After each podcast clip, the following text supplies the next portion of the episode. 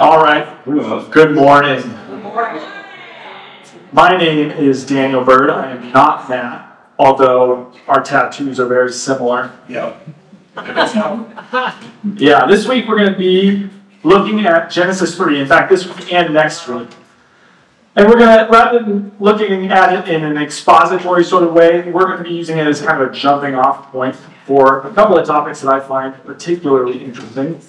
And this week, our topic is free will. Oh. So, we'll be taking a run at it from three primary angles. First, we'll talk about the wording of Scripture itself.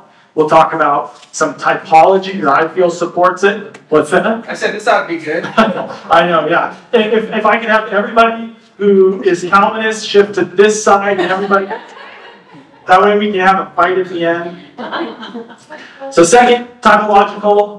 Uh, interpretation of Scripture. And then third, I want to look at some of the implications I feel the character of God implies for this topic. So we're going to read the whole chapter. Some of the stuff we'll deal with more next week, and plenty of it we're not going to cover at all. But if there's one thing that happens today that has value, it will be reading Scripture. So let's get to it. Genesis three, starting with verse one. Don't forget about prayer. Huh? Let's not forget to pray before we just dive in. Okay. Let him preach. I was going to pray after, but we can pray before. No, pray. You, you, you whatever vote. No, I'm just kidding. No. Okay. Free will. It's your choice, dude. I don't know. I don't know. All right. Genesis three. Now the serpent was more crafty than any beast of the field which the Lord had made. And he said to the woman, "Indeed, has God said, 'You shall not eat from any tree of the garden?'" The woman said to the serpent, "From the fruit of the trees of the garden we may eat, but from the fruit of the tree which is in the middle of the garden, God has said, 'You shall not eat from it, or touch it, or you will die.'" The serpent said to the woman, "You surely will not die, for God knows that in the day you eat from it, your eyes will be opened, and you will be like God, knowing good and evil." When the woman saw that the tree was good for food, and that it was a delight to the eyes, and that the tree was desirable to make one wise, she took from its fruit and ate.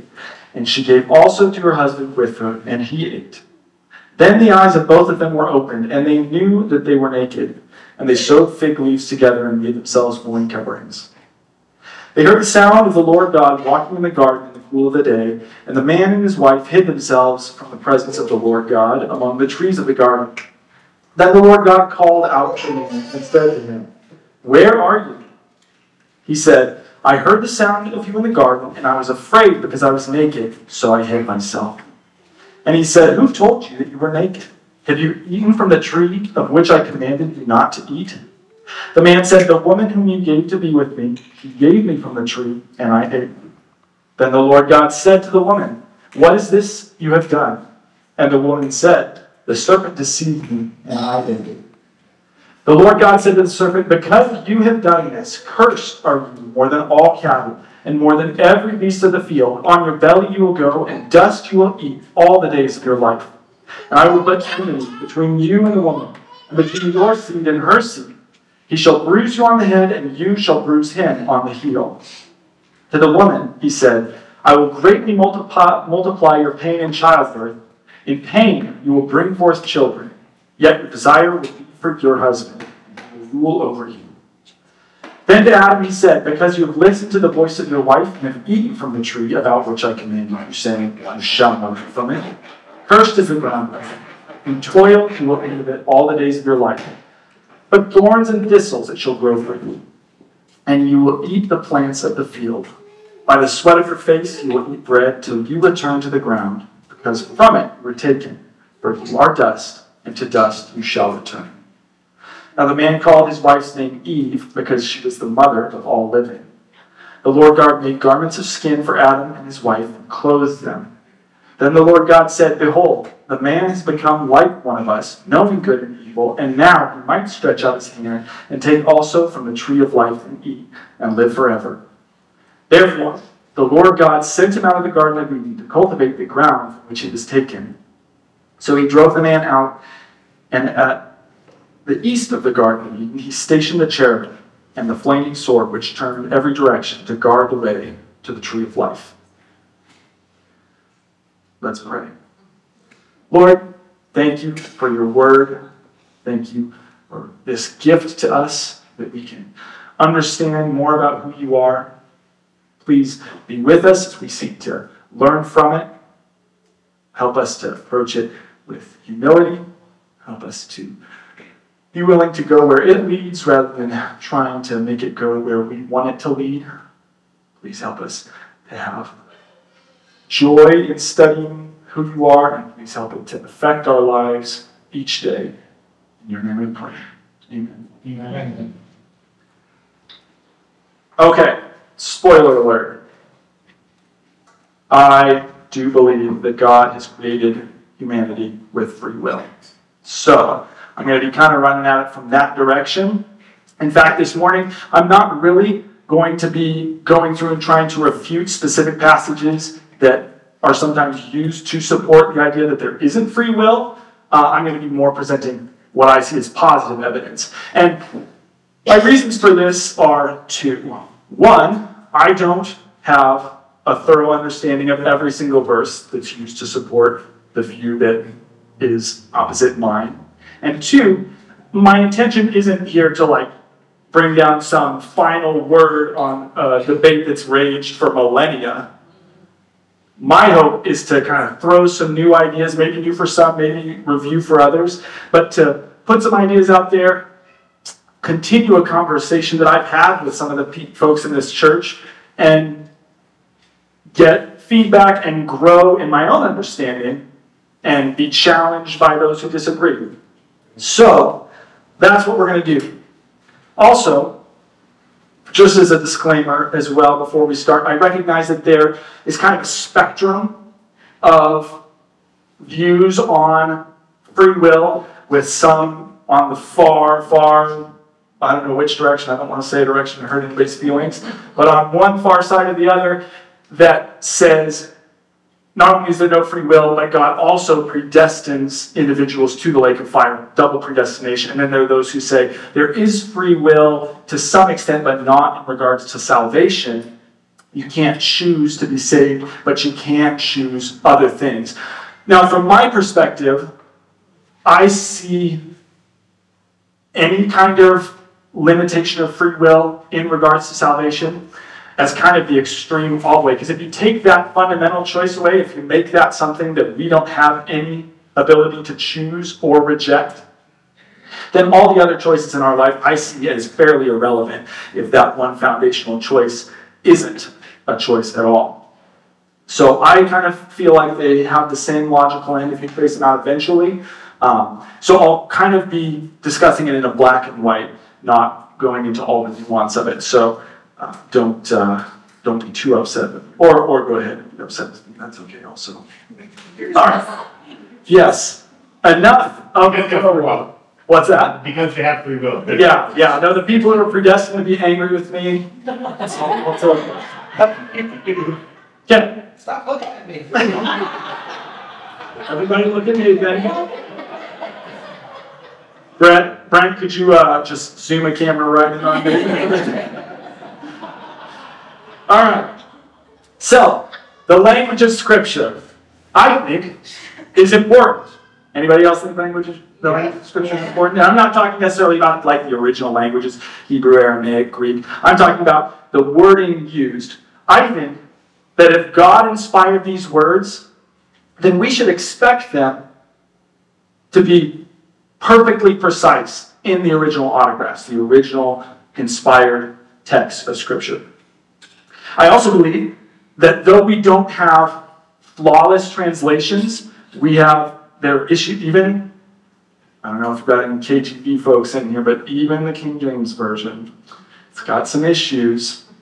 All of our modern translations have issues here and there. However, we have an incredible amount of manuscript evidence. We have incredible uh you know, translations throughout the centuries, through different places that we can use to have a very strong and reasonable um, conviction that what we have here in God's Word, in the translations we have, is reliable. In the places where there are some disagreements, we can use the text of Scripture itself to cross-reference and search what is going on, what is the more accurate translation, what's the more accurate wording, because the rest of Scripture will support one context or the other. It's not to say there aren't some disagreements, but in general, with anything foundational, we have extremely solid evidence for the, the words that we read here now in the twenty-first century. So, we're going to take a look at some of these words, and I'm going to ask some folks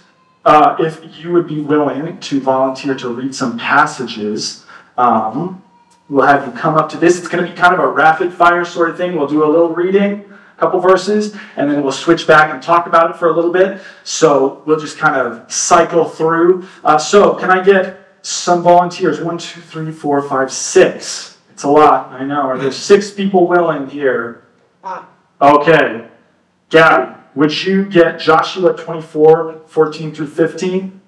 Mister Rob, would you take Second Samuel twenty-four, twelve through fourteen? Happy, would you take Esther four, fourteen? Yes. Dasha, Psalm twenty-five, twelve. Who else raised their hands? Is that a hand? You have a hand up, though. Okay, all right, Isabel, can you read Proverbs one twenty-nine and the last one? Anyone? Going once, going twice. James. Isaiah fifty-six, four. Everybody? Second Samuel.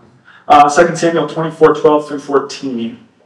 When I sent Matt the slides yesterday, I accidentally sent Second Samuel twelve through fourteen without the chapter reference, and he called me at like ten. He's like, are you really going through three chapters in Second Samuel? It's like, yeah, yeah. Got to keep up with, like, you know, the two, two and a half hour mark they do. So, but it's just two verses. And also, if Matt asks, because this isn't going to be as long as a Matt sermon, but tell him I went for several hours. I don't want to get chewed out when he comes back. All right. Uh, before we get into those, I will go through a couple in Genesis, since I'm already turned there, and that's easy, making you guys do the hard work. And then we'll get to yours, Gabby, and then uh, I'll call out as we need those other passages. All right, so we're going to go back a chapter from where we first read to Genesis two, sixteen, and seventeen, looking at the wording again. This is God commanding them about the trees of the garden. The Lord God commanded the man, saying, "From any tree of the garden you may eat freely, but from the tree of the knowledge of good and evil you shall not eat, for in the day that you eat from it, you will surely die." Now, from my perspective, commandments to people, if free will is taken out of the, uh, the equation, are irrelevant. And again, some people would say, well, Adam had free will pre-fall, but then once he sinned, he no longer had free will. Um, but any commandment, if we take away free will, and again, I think you take away free will after the fall, then you're still kind of back in that same ditch, is pointless. It can't even be spun as some sort of deception, because even that would be pointless without free will. You can't deceive a being that doesn't have free will. Back into Genesis three, six. When the woman saw that the tree was good for food, and that it was a delight to the eyes, and that the tree was desirable to make one wise, she took from its fruit and ate, and she gave also to her husband with her and ate. All of this is describing an internal process to the woman. She saw, she desired, she took, she ate. The serpent deceived her, but he did not control her. Again, deceit wouldn't be possible if you have no free will. Think about it.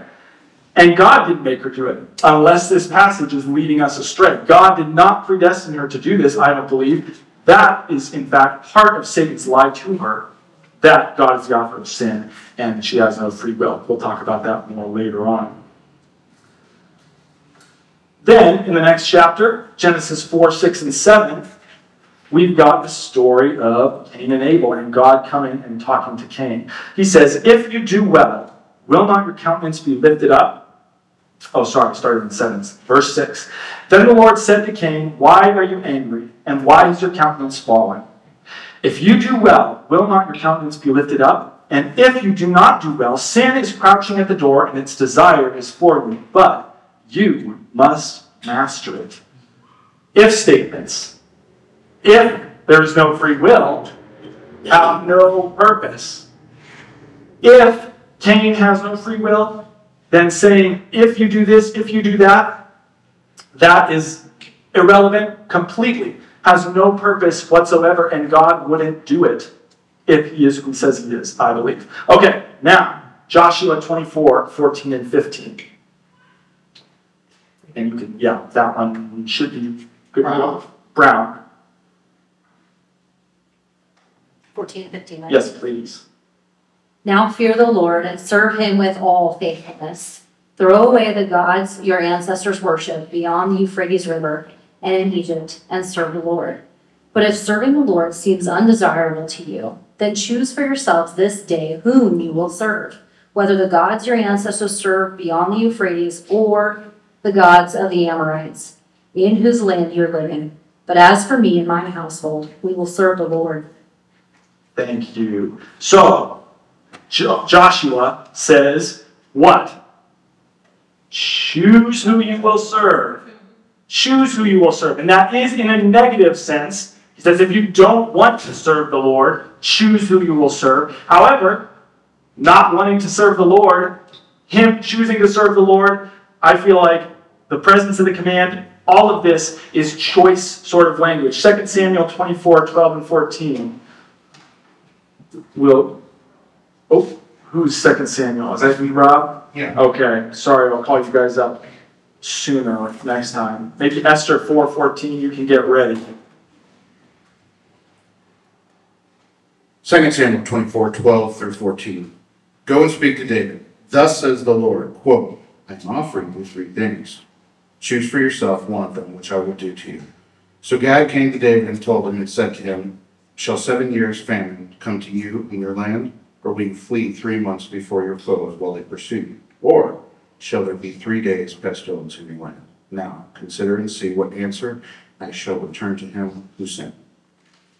End quote. Did I, I might have mentioned fifteen as well. Would you read fifteen as well? Then David said to oh. Gad, I am in great distress. Let us now fall into the hand of the Lord, for his mercies are great. But do not let me fall into the hand of man. Thank you, Rob. So, if you're not familiar with the context of this passage, David had called for a census to be taken. There were specific tasks that had to be done before a census was taken according to God's law in Exodus. David didn't take up and just call the census, and that was an incredible sin. We often look at David and Bathsheba, David taking another man's wife as his great sin. This is another tremendous sin. Tons of people in Israel died. But we see David exercising a choice to trust God here. Now you might say, well, David chose to sin, taking the census, and that is true. And then when he's confronted by Gad, the prophet, he's given three options. Pestilence, famine, was it? And enemies, I think. Anyway, he chooses to fall on the mercy of God. He chooses the three days pestilence rather than falling into the hands of his enemies or the other one. Oh, there it is. Famine. Famine? What's famine? Oh, fleeing. Okay. But anyway, he chooses, he says, let us fall into the hand of the Lord, more or less. I don't remember it exactly. But let us fall into the hand of the Lord, for his mercies are great. He chooses to trust in God's mercy in the midst of this great sin that ultimately causes many to die. Esther four fourteen, please. And Psalm twenty-five twelve, you can get ready whenever you are ready. This is a message that Mordecai sends to Esther. For if you remain silent at this time, relief and deliverance will arise for the Jews from another place, and you and your father's house will perish.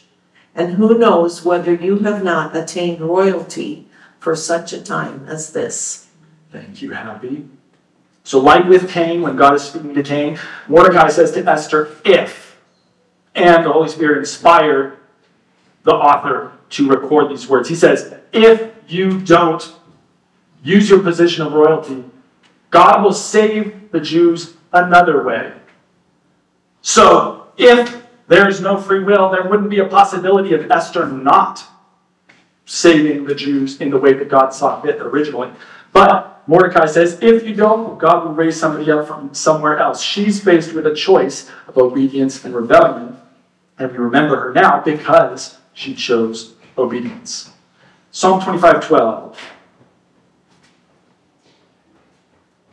Proverbs one twenty-nine, and you get twenty-nine and thirty can be ready and waiting too. Who is the man who fears the Lord? Him he will, will he instruct in the way that he should choose.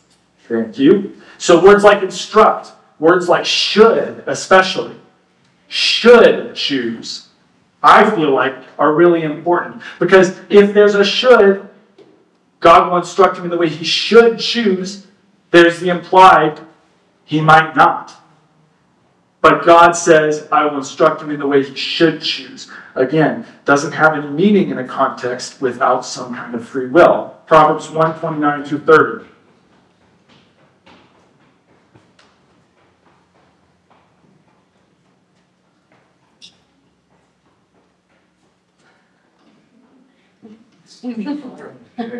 Because they hated knowledge and did not choose the fear of the Lord, would have none of my counsel and despise all my reproof. Okay. If there's no free will, no one chooses the fear of the Lord. No one chooses the fear of the Lord. They are chosen for it. So this, again, wouldn't make sense. You couldn't accept his counsel. You would be forced into his counsel. There's no choice. There's no accepting. Not possible without a will to choose and accept. And last one, Isaiah fifty-six, four and five.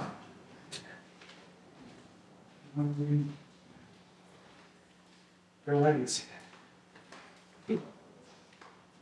See. There you go. For this is what the Lord says. To eunuchs came my Sabbaths, who choose that please me and hold fast my covenant.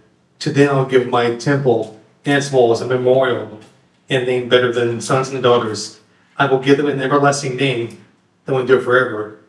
And I also want to go back to the second verse up here that says, blessed are those who do, who do these. The person who holds fast to it and keeps the Sabbath without dis- desecrating or keeping it sacred, and keeps their hands from doing any evil. Thank you, James. So it looks to me like there's some eunuchs who choose what pleases me and hold fast my covenant. And I don't know about any folks, but I am going to go ahead and try to expand the horizons here to beyond just eunuchs having free will, because otherwise I think that would start to get into some kind of really short-lived cult. But we can go on and on and on like this.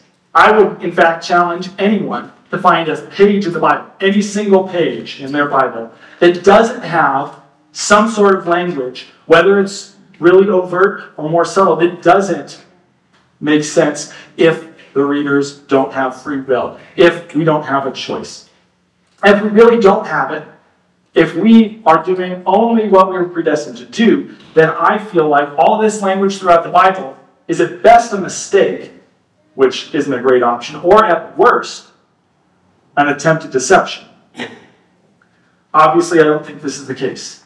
I think that the language used in Scripture over and over and over drives home, even if it's not explicitly stating man has free will and, you know, in a bullet point sort of list, it's explicitly stating by the language used that we have a choice in our salvation. And other things. Okay. Evidence from typology. This is kind of one of my pet hobbies, I guess, in Scripture is typology. I really enjoy it. So this is, if this gets off into the weeds and you guys are like, what kind of Christian conspiracy theorist is this? I'll understand. But a really persistent frustration of mine, and one of the reasons actually that I really appreciate this church,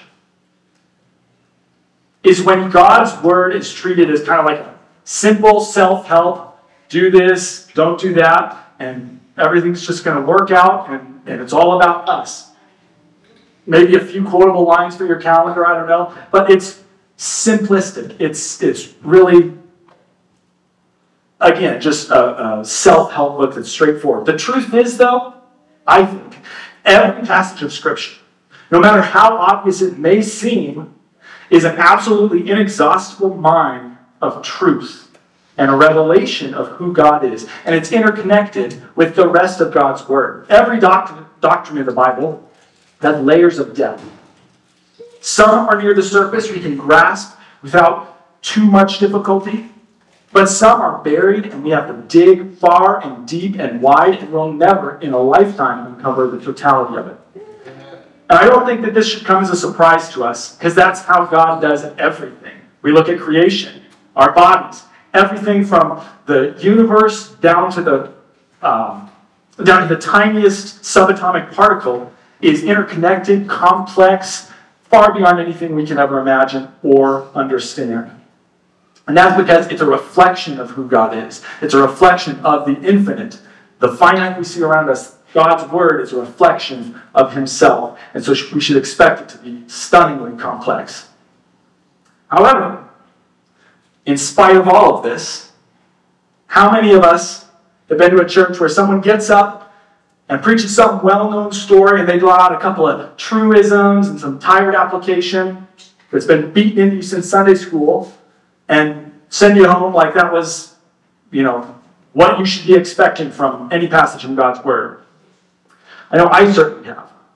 And, uh, and my favorite example of this, I've used it before, so apologies to the handful of you who this will be a rerun for. But my favorite example is the story of David and Goliath, because I heard a lot of sermons on David and Goliath. Everybody loves it. Everybody loves the story. Everybody wants to hear about the shepherd boy defeating the giant. It's exciting. It's great. But does anyone else feel like they've heard like fifteen sermons about how you can defeat your personal Goliath? Yeah. Yeah? I feel like I've heard every time almost that I've heard this preach, it's about how you can defeat your personal giant. So what's your giant? Max, is it foot odor? Yes. You can defeat your giant. How about you? Is your... Oh, foot odor? Well, load up the marshmallow of solid biblical interpretation and sling that at the giant and kill him. You can defeat him. I feel like that is not entirely without merit, that God can work through us to defeat things that are larger than us, to overcome things that are larger than us. But when we only focus on this one shallow facet, we're doing disservice to the passage. And when we focus on this sort of shallow facet, we're making the Bible about us. What can I do? What can I do in my life? It's all about how everything applies to me. And I won't deny that there is application in the Bible, for sure. There's a lot of passages that you'll read and you're like, oh my gosh, I'm not doing this, or I am doing this, and I need to change. And that's important.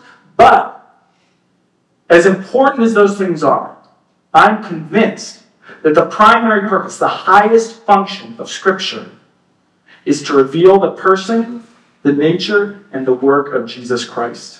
Amen. We see that in John five thirty-nine, Luke twenty-four twenty-seven, and elsewhere. So I think that our main objective, our primary first objective, whenever we approach a passage, whenever we open God's Word, is to ask, what does this show me about who Jesus is? I call this an anti-application, because it's not about me. It's about Jesus. And when we work from that point to application, I think we're starting from a much healthier uh, beginning and working through a much better process, rather than looking first for what does this mean for me and then kind of reverse engineering back to something it might say about Christ. So, for a story like David and Goliath, I think the really important question we should be trying to answer and discover is, what does this teach me about Jesus? And the aspect that I really, really like, that I feel like brings a lot of the Old Testament to life, especially the weird stories, which we'll get to one later, is typology. Typology, for anyone who might not be familiar with it, is the study of Scripture in a metaphorical sense, not to take away from the literal David actually killed Goliath with a sling and a stone. I don't want to deny that or say that, you know, the stories in Scripture that are presented as history aren't true fact. But a layer of truth contained in them is how they're revealing Christ through the story in symbol and in type. So, for example, if we look at David, I think this is a pretty easy one. We've got the shepherd. He's going to be a king. And he defeats the enemies of Israel and saves them from slavery and destruction. That would be a type of Christ. Christ. Yeah. How about Goliath? This incredibly powerful, evil, unbeatable beast of a guy is leading an army to destroy Israel, but is killed before he can wipe them out, seemingly without effort, by the shepherd king. Anyone have opinions on that one? Probably. Huh? That's big V. I mean, probably. You're like, what, ten feet tall? You probably can't even reach down there and wash them. That one's a little less straightforward. I have some opinions, but I think he represents someone in Scripture, and I think it's an important facet of this story. And if we look further, we get a really detailed description of his armor and his weapons. When I look at things like that, I'm like, why is this included in the Bible? Why is it important for me to know? Why did the Holy Spirit inspire this, you know, spear like a weaver's beam? How many shekels of armor, or shekels did his armor weigh? Size of the shield, all of this stuff. I think there's meaning behind there. I think it's not insignificant. And if you look for patterns in Scripture, I think you can find things that connect. Why does David take Goliath's head to Jerusalem? What's that all about? Does that have any meaning? How about the five smooth stones? Is there a reason that we're told that the stones are smooth, that he picked five? What's going on there? Is there anything behind that other than just flavor to add to the story? And how about Saul? When he asks, whose son is that? After he just talks to David, and David's like, okay, I'm going to go kill Goliath. And then he's going out there, and Saul's like, whose son is that? And Abner's like, well, I don't know. What's going on with that? Who doesn't know whose son is the one that delivers Israel? There are a lot of other questions to explore in that story. I think those are some of the obvious ones that stuck out to me. But to cement the idea that the layers of complexity in Scripture include typology, we can look to Christ's words himself. In John three fourteen, he says, "As Moses lifted up the serpent in the wilderness, even so must the Son of Man be lifted up." I just skipped a page. We might be in trouble here. You didn't ask for it. Huh? Did you number them? I did number them. That's why I think there's a problem. Okay.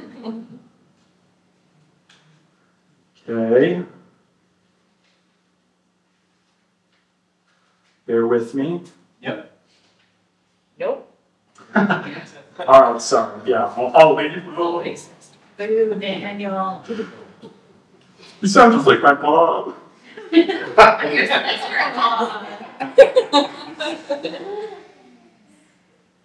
might, we might be winging it here. Freestyling the right thing. Yeah. Do it. Go for it. Sure. Yeah. I'm going to just make sure, because if it is out of order and I get to it elsewhere, I might just seamlessly go into something that is no longer relevant for the for the sermon. So we'll do one little check. Oh, you guys are waiting with, waiting with bated breath, I'm sure. There's thirty. I'm trying to. I'm trying not to let you just have a twenty-two minute sermon like I used to do, because uh, Matt would make fun of me. We'll all make fun of you. Yeah. All right. Well, then I'll just talk really slow. Okay. All right. Well, this is actually an opportunity opportunity for me to pad out the sermon because I am missing. Two two pages? Yes, two pages. So I I don't think so. The computer did it for me. I normally trust computers quite a bit with their numbering skills, more than I trust myself. It was progressive. Yeah, maybe that was the heresy. That was a high minute. Okay. So John three fourteen says, just as Moses lifted up the serpent in the wilderness, so the Son of Man must be lifted up, or something, because I don't have the last couple of lines. You can look it up for yourself. But Christ is saying explicitly, this symbol in the Old Testament, when Moses lifted up the serpent and everybody had to look to it so they could be healed from the bites of the fiery serpents, that is a picture of me on the cross. It's not about some snake. It's not about temporary salvation from getting bitten by snakes. That was always about me. That was revealing what I would do to save Israel.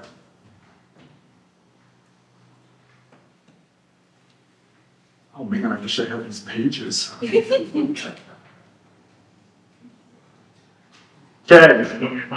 I think I, I don't think I mailed it to myself. Yeah, we're just, we're just out. Okay. Oh yeah, I, it'd probably be worse if I tried to read it from my phone, like this. Okay. So that's one typological, or support for typology in my view. Now, some of the specific typological aspects that I think lead us towards free will come from Genesis three. So,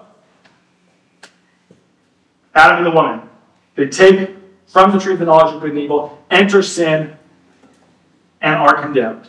They are in sin, so I don't care what your views are on pre-fall Adam, pre-fall woman, they should presumably have no free will if that's how this all plays out. But there is more than one tree in the garden. Obviously, there's lots of trees, but there's more than one significant tree.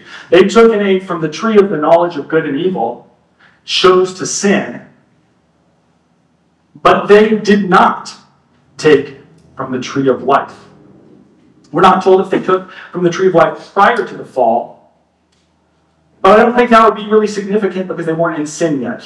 It would have been significant, incredibly significant, had they taken and eaten of the tree of life pre or post-fall. To recognize this, I think we have to define the core of what the second death is.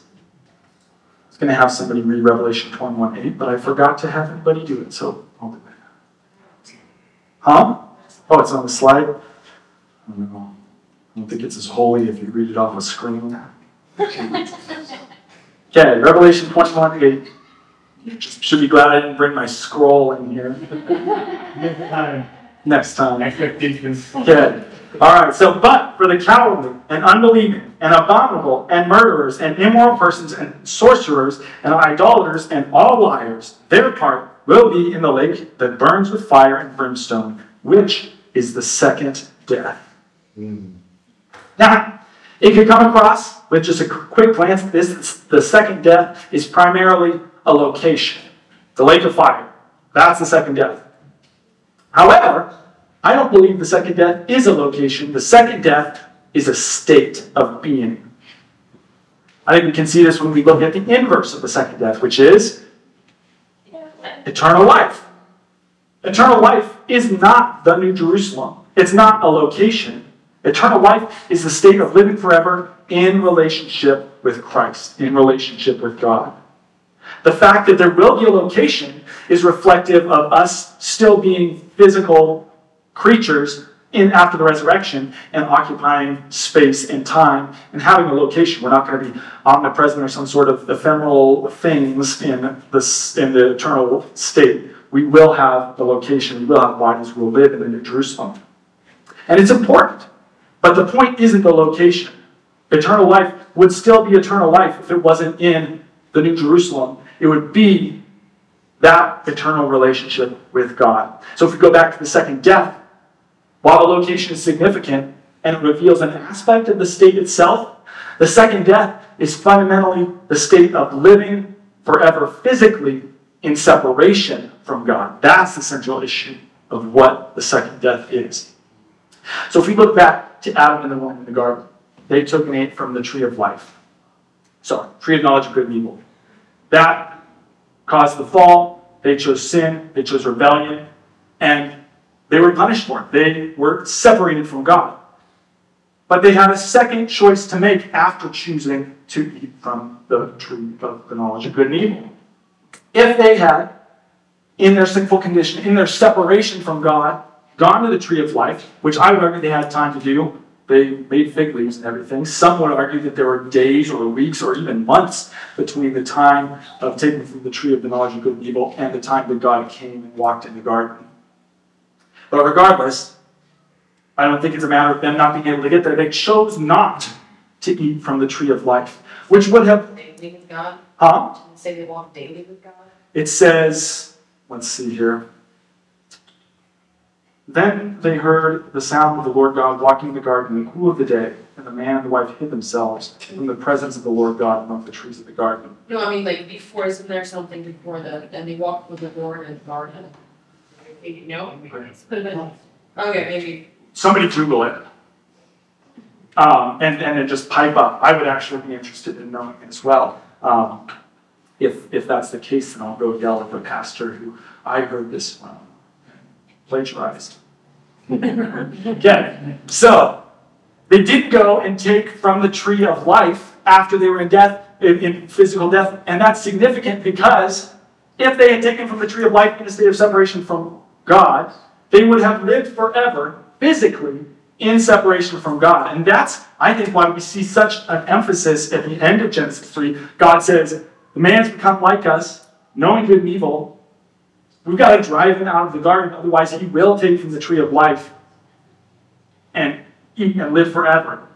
That's not God being like, well, I just don't want these people, you know, hanging out and having a good time for too long. He is concerned with their salvation. He is concerned, because they are saved. We'll get to that one next week. Adam and Eve are saved. God drives them out to keep them from the tree of life. That would have been the second death. That was the second choice. And did they make that choice while they were in sin? If we have no free will and we are destined to fall and we are, you know, have no ability to choose to trust God in our fallen state, then I would argue that they would have gone inevitably and taken from that tree. Okay, and as far as the typological implications of this, Adam and Eve, there's a lot going on there. But they are representative to a degree of us as well, of all of humanity. So Adam and the woman choose to fall into sin. We choose sin, whether you've got, or whatever your perspective is on original sin or not. We undoubtedly ourselves choose sin. But then we have a second choice to make. Are we going to choose the second death, living physically forever, after the resurrection of the lost in the lake of fire? We have those same choices, even if they're not as tangible or tasty as Adam and Eve had them. Another way I think that typological interpretations can lend support to the concept of free will is in the miracles, particularly in the miracles that Jesus performed in the Gospels. Now, I think there can be a tendency to look at miracles as almost like kind of divine magic tricks, just to be like, oh, look, look what I did. Isn't that great? Isn't that exciting? Uh, you know, now read your Bible more, or something like that. But they do, to some extent, prove authority. They do serve that purpose to a degree, but I think their primary purpose, again, is to reveal the person, the nature, the work of Christ. So in that case, we should expect every miracle, even the ones that seem repetitive, to be displaying something profound about it. I think the clearest ones that demonstrate free will to me are the miracles of healing. Again, particularly in the Gospels. Before, though, we look at any of those particular events, let's look at the overall meaning. When somebody's healed miraculously, what is the purpose of that healing? Is it just physical? Physical health, physical um, comfort? To bring glory to God? Yes. Just kidding. Uh, I think obviously it's it's testimonial. Testimonial? Yes. Sure. But I think ultimately the core of it is a revelation of Christ as the healer of our non-physical problems, which is sin. Christ is the healer of our souls. It's the Savior of our souls. So when he brings someone back to life and he heals somebody from an infirmity, it isn't like, oh, great, now I'm just going to, you know, live another fifty years and die. That's not the point of it. He's revealing who he is, what he will do for us eternally rather than just physically. Because physical health is just the slowest state of dying that we can have. And those who are saved and experience physical problems, you know, terrible diseases, terrible injuries, those sorts of things, that's not... We, we know this isn't the case, but sometimes I feel like we can get trapped into some of these lies. But that's not a curse or something that God brings. That is an opportunity to use their life, as uncomfortable as it may be, for God's glory. Sometimes God heals, sometimes he doesn't, physically. Eventually, all will be healed physically, for those who believe. That's good. But in the hearts of the people that have these terrible afflictions, God is working in a tremendous way, and he's working in the people around them as well. Paul calls what we experience in this life light, momentary affliction, and that includes the physical suffering of believers. God's primary purpose for his people in this life is not physical health, despite some incredibly popular heretics and what they teach. Our comfort in this life is not the priority. So the central issue in this is the typological portrait, I believe, of Christ's healing of our sin. God added humanity, came and died to provide healing for us.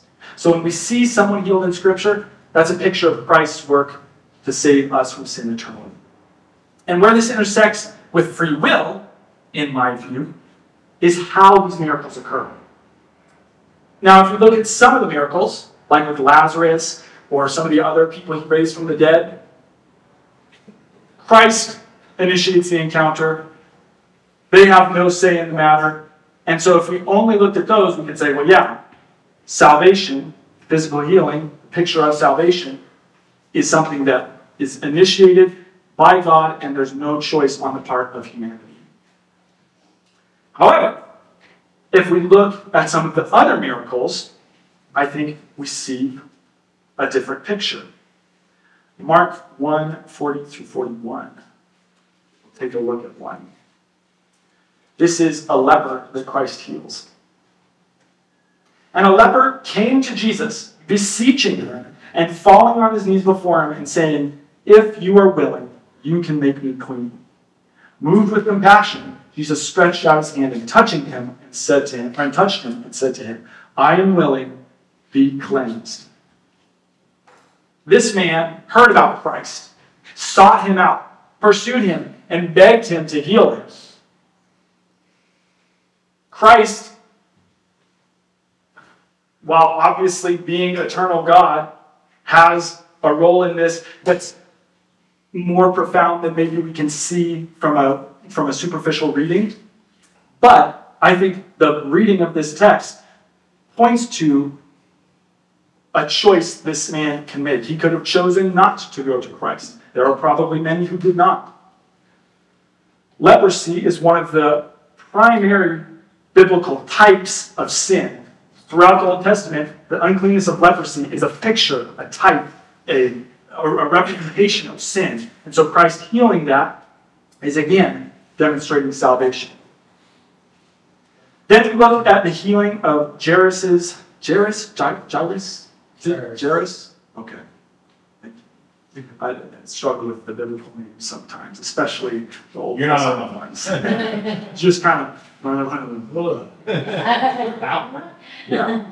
Okay, so Jairus' daughter and the woman with the hemorrhage. These two that are very much combining and woven. We have Christ going to raise a dead girl. Can she seek him? Is she seeking Christ? Can she ask for healing? No. So Christ is demonstrating his power, his choice, his choosing to save this girl. But while he's on the way there, he's going through the crowd and a woman follows him. She's been desperate to be healed for twelve years. You've probably all heard it. She's unclean. Not only is this a health problem, but this is also a social problem. She's an outcast from her community. She can't be a part of temple worship because she's unclean. It's a big deal. And she spent all of her money to be healed. She hears about Christ. She pursues him through the crowd, and touches his garment and is healed. Now, did Christ know this was going to happen beforehand? Yes. Christ is infinite, omniscient God. He knew before the creation of the world what was going to happen here. But he chose to let this unfold in a way that represented the choice of this woman. He chose to let this unfold where he's going through the crowd, she follows him, and he even asks, who touched my garment? Does he know who touched his garment? Yes. Yeah. Yeah, he knows. God never asks anything for his own information. And I think that these actions of Christ, the actions of this woman, were inspired by the Holy Spirit to be included in Scripture to reveal that, yes, God is in complete authority. He goes to Jairus' daughter and he raises her. Nothing she can do.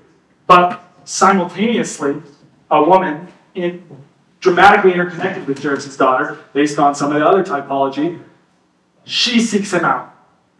So both are true. God chooses, and he requires man to choose. Now, I told you it's going to get weird. Before we go on from the typological evidence, we hit one more miracle. This time from the Old Testament. It's a fun one. See what you think. If you throw a chair, I'll, I'll uh, stop because I know it's heresy. Okay, Second Kings six, one through seven. Now, the sons of the prophets said to Elisha, behold now, the place where we, you are, the place before you where we are living is too limited for us. Please, let us go to the Jordan, and each of us take from there a beam, and let us make a place there for ourselves where we may live. So he said, go. Then one said, please be willing to go with your servants. And he answered, I shall go. So he went with them. And when they came to the Jordan, they cut down trees. But as one was felling a beam, the axe head fell into the water. And he cried out and said, alas, my master, for it was borrowed. Then the man of God said, where did it fall? And when he showed him the place, he cut off a stick and threw it in there and made the iron float. And he said, take it up for yourself. So he put out his hand and took it. How many of you have read passages like this in the Bible, or maybe even this passage, and thought, what the heck is going on here? Why was this included? I have many times. And I actually think that's a really valuable question when approaching Scripture, as silly as it may seem. Why was this included in God's Word? Why did God see fit to ordain that this specific story about a guy who's in an axe head, Elisha making it float? Why was it put into Scripture? Is it just, again, flavor, something to spice things up between the siege of Samaria where the women are eating their babies and the Naaman's leprosy getting transferred up to Gehazi? It's not interesting enough for us, maybe? I don't think that's the case. I think, again, every part of Scripture is revelatory of Christ. And so the question then becomes, how does this passage reveal Christ? Let's look at some of the details and see if we can find some answers. Let's talk about Elisha first. This is a prophet who raises the dead, Second Kings four, heals leprosy, Second Kings five, and has knowledge of events prior to them occurring, Second Kings six and seven. The king of um, the king of Syria, I think, is plotting all these ways to destroy Elisha, but Elisha knows about them ahead of time. The king of Israel, during the siege of Samaria, plans to go kill Elisha. Elisha knows all about it. He has this sense of omniscience. Obviously, he's not omniscient, but God is revealing things to him that he shouldn't be able to know otherwise. So who can he be representing typologically? Jesus. Yeah, the Sunday school answer. There we go. So Elisha is a scriptural type of Christ. And he goes to the Jordan with these sons of the prophets to cut wood. How about the Jordan? What does that represent typolo- typologically?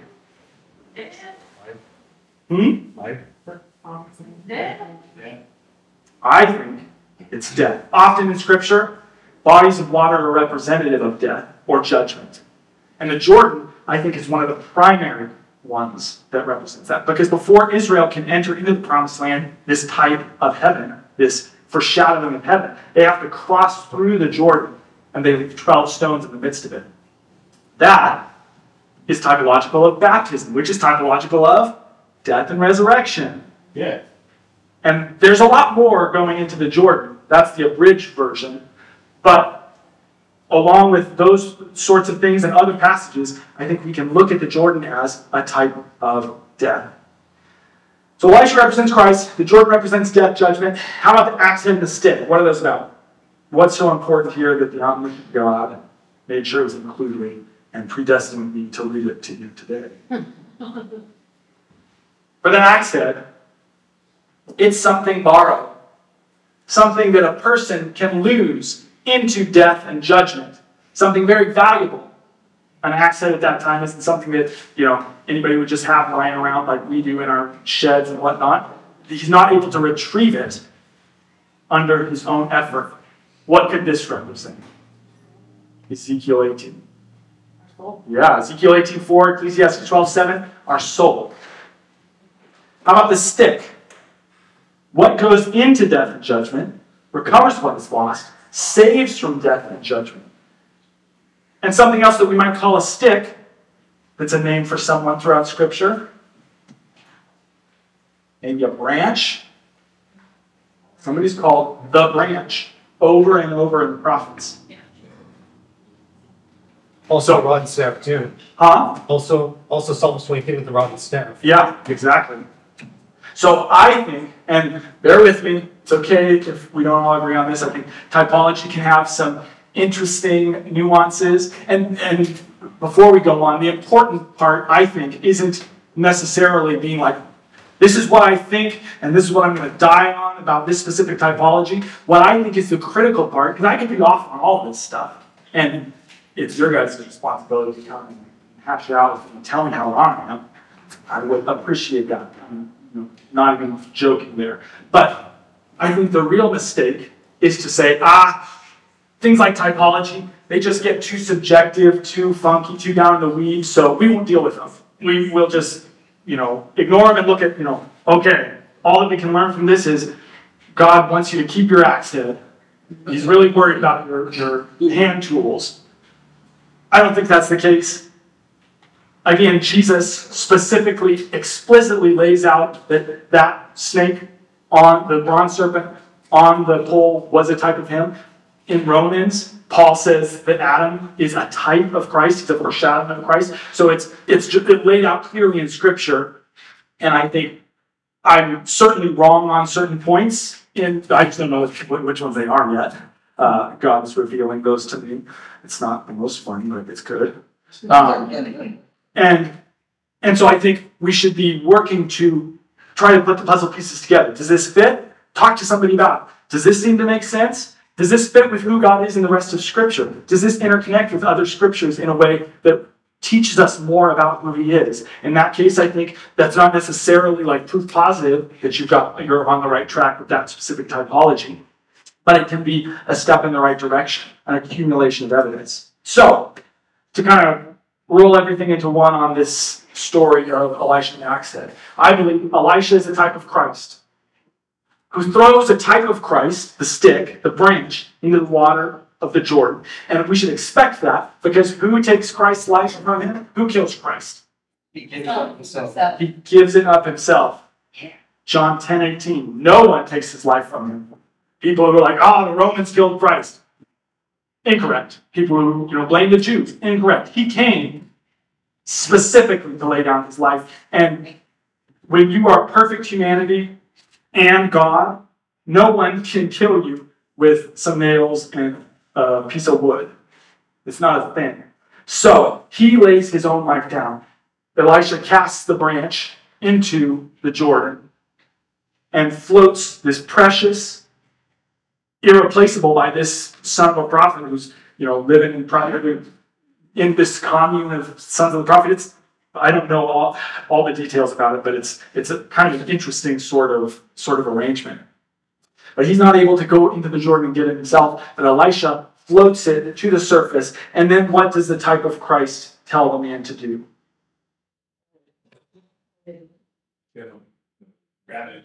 Take it up for yourself. So, Christ goes to death, judgment, recovers the lost souls. Not something we could never do on our own. But he tells us, I believe, take it up. And that's not a work. That's not like a, oh, well, I took up the axe head. That's accepting the free gift that God is offering. Yeah. So I think, again, that's another typological demonstration of the concept of free will. Okay, to round things off, what time are we at? eleven fifty-seven. Oh my gosh. We only have to lie to Matt. All right. Let's look at a quick piece of evidence from God's character and what I believe are kind of the natural conclusions that flow from it. It has to do, I think it's important also to remember that whenever we're seeking to understand Scripture, it's imperative to look for the highest view of God, the highest view of Christ that we can. If there are interpretations that diminish him in any way, his goodness, his power, anything like that, then we can just dismiss those out of hand. A really good example of this that I've also used before, um, where it's not done correctly, is Christ and the Syrophoenician woman. Anybody heard this one? So Christ is in northern Israel or uh, southern Lebanon. I can't remember which, but in kind of near the region of Tyre and Sidon. And a Syrophoenician woman, not an Israelite, comes to him, begging him to cast a demon out of her daughter. And Jesus says, uh, no, it's not good to give the bread of the children to the dogs. And people go like, oh, look at Jesus. What a racist, misogynistic man he is. It's a good thing this woman was quick thinking and, you know, was able to give him a witty comeback. And she's like, all right, I guess I'll cast the demon out of your daughter. Fine.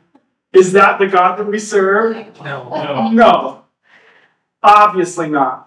That one should be a pretty easy one for us. But I think if we trace through any doctrine or position in Scripture, thoroughly enough, no matter how trivial the differences may seem, we can find those inconsistencies with the character of God. And any inconsistency means there's a flaw in it. Maybe not the whole thing is incorrect because we, you know, have a tangled web of our own finite minds. But if we find something that is inconsistent with the character of God, then we need to address that or reject the position because it cannot be true. If we have something that's incorrect, ultimately, I think it will lead to an accusation that God is involved. I think there are plenty of combinations of God's attributes to get back to our topic. They could be used to come to the conclusion that humanity has free will, but the two that I want to use are his omnibenevolence and his omnipotence. His total, complete, infinite goodness and his total, complete, infinite power. God is good. Time. Oh, that wasn't what I was trying to do. Sorry. But that's okay. He's not the source or the author of evil. And that should be like kind of a no-brainer to us. However, the foundation of the lie of Satan is the opposite. That God is the author of evil. He is the source of evil. That's the lie he used to deceive the woman. That's the lie he used to deceive almost all of humanity. And that including us. And that's the lie he deceived, used to deceive a third of the angelic host. The foundation of it is that God is the author of evil. He calls into question God's goodness. He says, "The woman, you will not die, for God knows that in the day you eat from it, your eyes will be opened and you will be like God." If you choose sin, if you choose rebellion against God, that will actually make you more like God. Because he is the source of sin. He is the source of evil himself. And you won't die. You won't face judgment because he isn't a perfect judge. He's not fit to judge you. And throughout the Bible, that accusation is repeated in different forms over and over. The Israelites say, "You brought us out of Egypt into the wilderness to kill us, our children, and our livestock with famine." They say, "You didn't save us. You brought us out of that great place where we were living it up to kill us." The Pharisees accuse him of blasphemy and deserving, being deserving of execution rather than the Savior. They accuse him of being a liar and trying to mislead the people of Israel.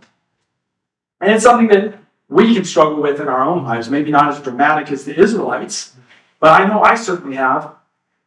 The times of the greatest trials and pain of my life, I would love to say, and I steadfast, stalwart, and trusted God and leaned on him for his peace, but in reality, I was a crybaby, angry with God and telling him what a jerk he was. and believed, not like intellectually, like that I could prove it in the Bible, but in my heart, that he intended evil for me, not good. Fortunately for me and Israel and everybody else, he is pure good, willing to forgive my lack of faith. One of the things that goes along with his omnibenevolence, his total, complete goodness, is that he desires that no one should be condemned. No one should perish. We see that in First Timothy two four and Second Peter three nine, which let's just read real quick if I can find it in a hurry. I can. I'm a trained professional. Well, that's not true. I'm not a trained professional. Second Peter three nine. The Lord is not slow about his promise, as some count slowness, but is patient toward you, not wishing for any to perish, but for all to come to repentance. Not wishing for any to perish, but for all to come to repentance. When we combine this, his total, complete goodness, his desire that all be saved, with the fact that he's all-powerful, I think we can start to see an issue arise. How can we reconcile the truths, the facts, that God is good and does truly want all to be saved, and that he is omnipotent, and yet some are not saved? I know there are some churches that teach otherwise. I'd be surprised if anybody here is on that bus, but not all are saved. Sorry to let you down. Not all are saved. God wants all to be saved. He's omnipotent. What's going on? I don't care what kind of mental gymnastics you can do. I don't think you can have those two simultaneously if you also deny free will. Either he really doesn't want all to be saved, he causes some to not be saved, or at the very least, chooses to not choose them. Or he really does want everybody to be saved, but he just can't pull it off. He really tried his best, gave it a good old college try, but, you know, you don't win them all. Satan's a pretty smart fella. He doesn't have the ability. And that's not compatible with being sovereign. And so that would undermine the no free will position as well. Because the, the whole point, and I really admire, I want to, you know, I just step back for a second. I admire the focus and the desire of people who tend towards the predestinational, Calvinistic sort of leaning, their desire to emphasize the sovereignty of God. So I think that's important. And I think if you go too far in the other direction, I've known people who are, you know, the way, way, way, one side or the other, say rich Arminianists, who say that God is not omniscient. He knows a lot of things. He's pretty smart. They say that he is inside of time. He's not outside of time. And he's just sure hoping that everything works out. That that kind of hand-wringing, hope, hopeful God is doing his best. And that is blasphemy. So I appreciate the desire to elevate God's sovereignty. But if there is no true free will, I would argue that the entire history of God revealing himself, all of humanity, going through this, however long you believe it's been going on, is pointless and meaningless. Because he could have resolved it instantly. If it was solely his choice, he could resolve it instantly, and it would make more sense because revealing himself to his people, to the angels, to everything in creation, has no point if there's no choice or free will. There's no revelation without relationship. That's that's a good one. There's no revelation without relationship. You can put that on a, on a bumper sticker or a, or a brochure. What was the bulletin? Bulletin. Yeah, you can fill it in. But I don't think that if you don't have free will, if you don't have choice, you don't really have true existence in the sense of being a thinking, conscious being. You have the same level of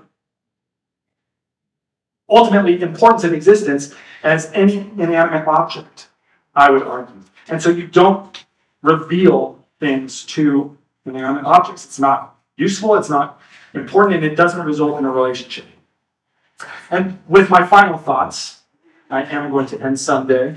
I just want to kind of preface it by clarifying that I don't mean to come across, and I hope I haven't come across as disrespectful or superior to those that I might disagree with on this topic. Because the truth is, for a lot of years, I was very much a convinced five-point double predestination Calvinist. I feel like that was something that was incorrect, but I also recognize that there are plenty of other things that are incorrect in my understanding of who God is and my understanding of Scripture. Um, like I said earlier, I don't know which ones they are yet, so I can't fix them yet, but God works in us and changes us.